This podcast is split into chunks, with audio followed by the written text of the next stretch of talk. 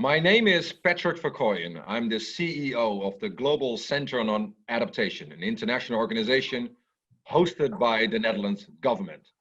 Today, we start our global leaders conversation on how to build back better amidst multiple crises of today and tomorrow.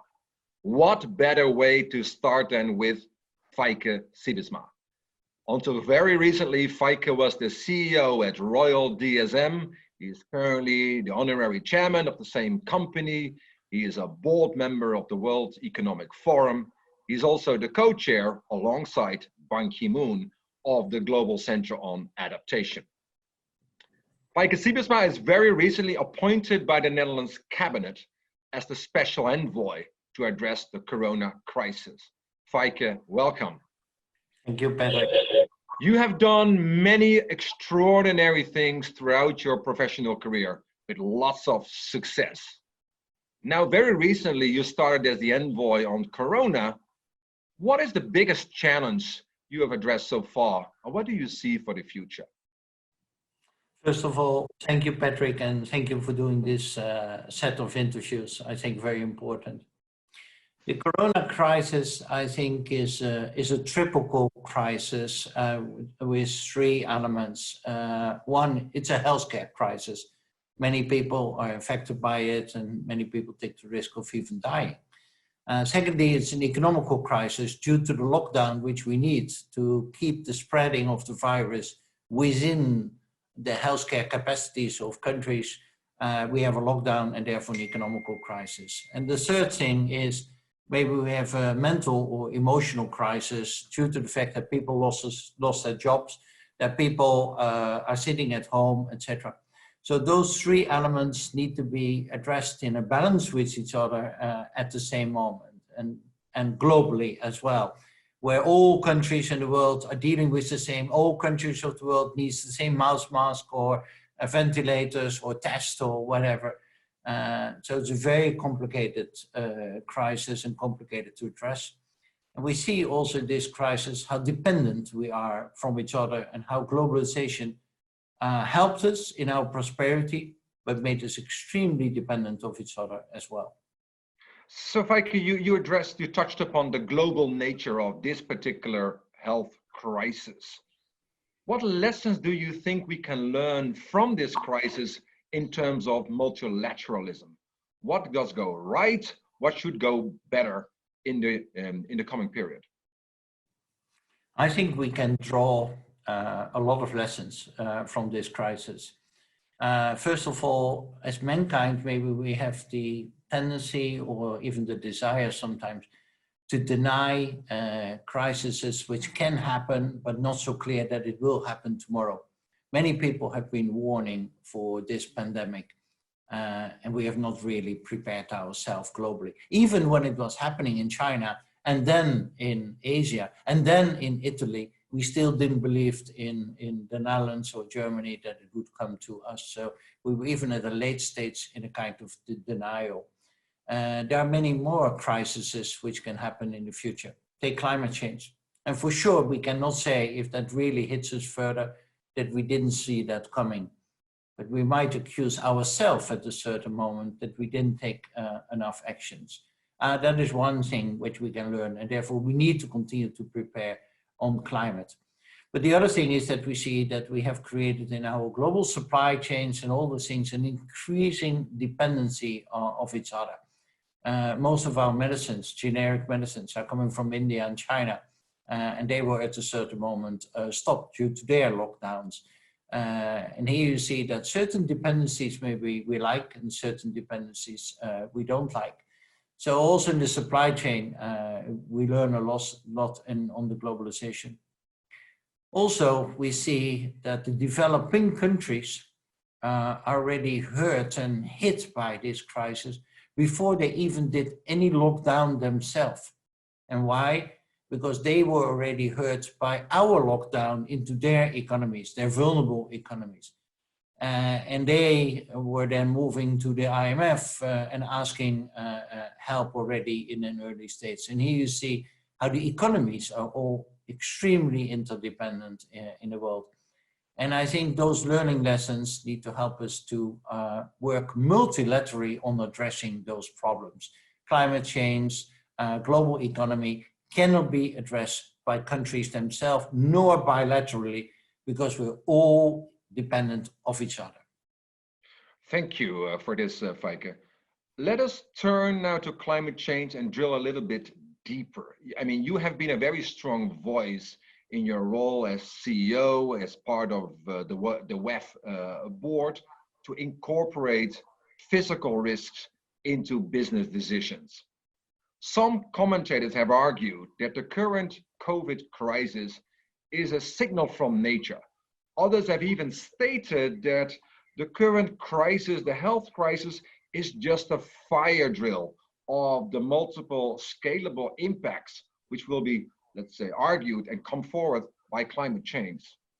The Global Commission on Adaptation, of which you are a member, issued a report last September and argued for strong investments in early warning, in planning, in preparing. What is your view? How can we find the sweet spot, the nexus by investing in the current health crisis while at the same time also addressing the climate emergency? Yeah, it's a very good question, Patrick. Uh, many countries will be hurt by this crisis, many countries, maybe all in the world. And collectively, we will not even spend hundreds of billions, most likely collectively, we will spend trillions to address this crisis. Now we can spend that money in two different ways. We can spend a lot of money to repair or to keep as much as possible what we had. And then restart and having spent hundreds of billions or even trillions to restart the economies again. We can also use this money to do reforms at the same moment as we rescue. And I do not call that a restart, but a reset. And using a part of that money to reset our economies. And that means, for example, if the Western countries are going to help in this crisis, also Africa or other developing countries, as they should do, uh, that we do not only provide money, but make, for example, Africa also resilient, resilient in own food production, resilient against climate change, etc. But also internally in the Western uh, economies, uh, make our business more sustainable or make flying more sustainable if we help airlines anyway uh, take care that we have the right biofuels on which they fly on in the future etc etc so i think what we should do during this crisis where we spent a lot of money is reform ourselves as well and reset to prevent that later on we come into a new pandemic not a virus pandemic but a climate pandemic and as we look today, already today, countries like Ethiopia cannot grow their own food, while 80% of the people are farmers. They cannot grow their own food, amongst others due to climate change. Countries like Bangladesh are suffering already today from the floodings uh, uh, caused by climate change. So already today, a lot of countries are suffering. Now we're going to help them, we, but we need to take care, we make them more resilient. And this problem will only increase. And therefore we need to address that right now. And I hope also that in this crisis, that we continue to address sustainability, circularity, and climate change. At the World Economic Forum, we have uh, issued six principles for addressing our stakeholders as country, as companies. And the sixth statement was that whilst we address COVID, we continue to put our effort in sustainability and climate and was very pleased that BlackRock was one of the first immediately saying, that's right, we as an investor want you companies to do that. Thank you, Feike. We haven't discussed Africa yet in, in much detail, although you reference it obviously. Earlier this month, the United Nations warned for multiple famines of biblical proportions and predicted that the coronavirus crisis could even push an additional 130 million people to the brink of starvation. You have been spearheading Africa Improved Food. How is that relevant for the current health crisis while also being relevant for the climate crisis? Yeah. I think Africa will be increasingly being confronted with the climate crisis. I think Africa, on top of that, will now be increasingly confronted with the fact that Western countries will address their own problems and their own economies. And on top of that, Africa will be hurt by its own COVID impact. So three things at the same moment. And if all those things happen together with other things which are happening in Africa right now as well, uh, for example, the enormous spreading of locusts who uh, eat all the crops. If all those things happen at the same moment, we can expect uh, a huge famine issue in, in Africa. And we should prevent that. And normally out of those famines, we get uh, additional problems like immigration. And Europe has shown that it cannot deal easily with the immigration out of Africa. So I think we need a kind of Marshall Plan as the Western countries for Africa and other developing countries right now also to help them to become more resilient in their own food production, use their own crops, uh, and much more efficient with much more technology and much better seeds than they have right now. Process that locally grown crops locally for the local population to become resilient and to be able to be self-supporting. If we don't do that and forget it and being busy with ourselves, then we will pay that bill also of forgetting others. And some people and some governmental leaders compare this with a war, the crisis we are in, and say, since the Second World War, we have not, never been in such a big crisis. Let's remember that after the Second World War, when Europe was really in disarray after all the fights, that the United States, who have first uh, rescued Europe, then issued the Marshall Plan uh, to rebuild Europe. And we will need to take care that we will rebuild the world in the right way whilst addressing this crisis. Let's talk about finance. Let's talk about money for a second. The developed world will be releasing trillions of dollars in stimulus to build back better, to get the economy starting up again in a smart way. Yeah. Some governments have called for a green recovery. Feike, you're an external advisor um, to the managing director, Kristalina Georgieva, at the International Monetary Fund. How do you think that money should be spent? Indeed, like I said already early in this call, uh, Patrick, we should not use the trillions of, of, money which we are going to spend during this crisis uh, to restart the economy and to restart and to keep what we had. We should use a substantial amount of that money to reset and to reset the economies and to make it more sustainable, more circular, more addressing climate change and make changes while rescuing. I say something bluntly, but should we rescue all industries? Should we rescue ever everything what we ever had? Or should we especially focus on the things which can bring uh, prosperity and a future for all? And therefore we should think very carefully as an IMF, but also other uh, country leaders on how we want to spend our money and not too quickly only to keep what we had but also to make changes uh, with a different form of energy, with a different way of we provide our, our energy, with a different way how we deal with scarce raw materials, partly coming to Europe and United States from, amongst others, Africa. We need to address those things at the same moment. Otherwise, we're hurting ourselves without even realizing. Let me come to, to our final uh, uh, question crises tend to bring out some of the best, but also the worst out of humanity.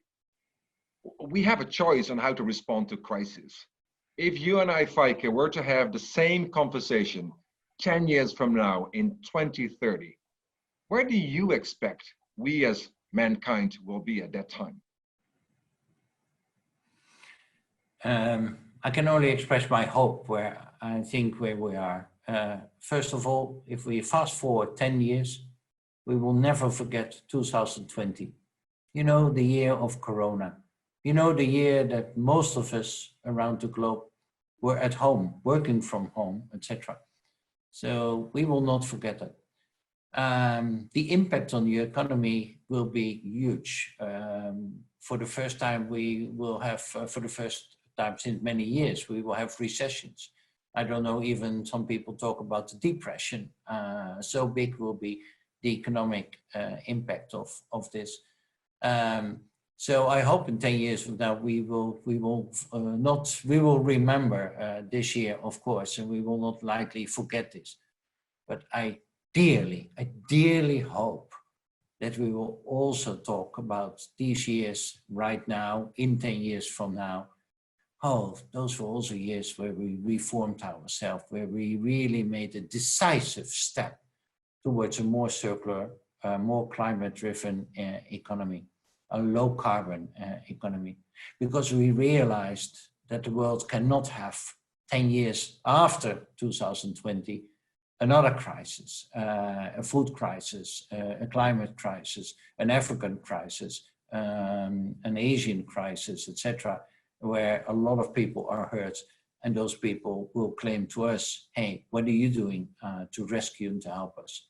We need to make those decisive changes, Patrick. I think right now, and therefore to build I'm so glad what we are doing all together uh, as co-chair together with Ban Ki-moon and you as a CEO of the Global Climate uh, and Adaptation Center to address uh, these issues and to prepare. I'm, I'm, a, I'm a great uh, advocate for climate mitigation, but I, I like so much what we are doing in the center, what we are you are doing, Patrick, on climate adaptation to make the most vulnerable countries in the world, the most vulnerable people in the world, preparing them for addressing uh, with the current context and to take care that they can also trust on some prosperity for them into the future.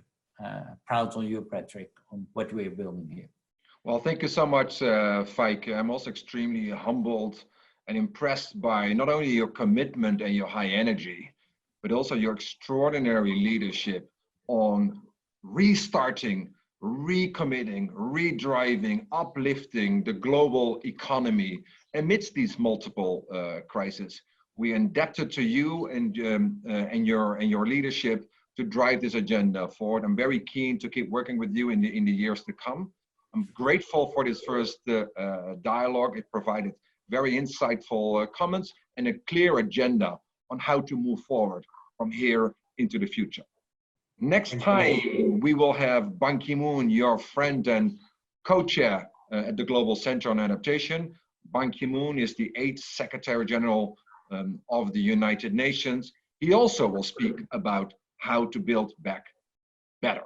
Thank you again so much. Looking forward to re-engage anytime soon. Please, thank you very much. And as you, as Ban Ki-moon, as Kristalina, and myself, I think, feel the same. If you have the ability and even the power to contribute to a better world, you just have the obligation uh, to contribute to the better world. And that's what we're doing. Excellent.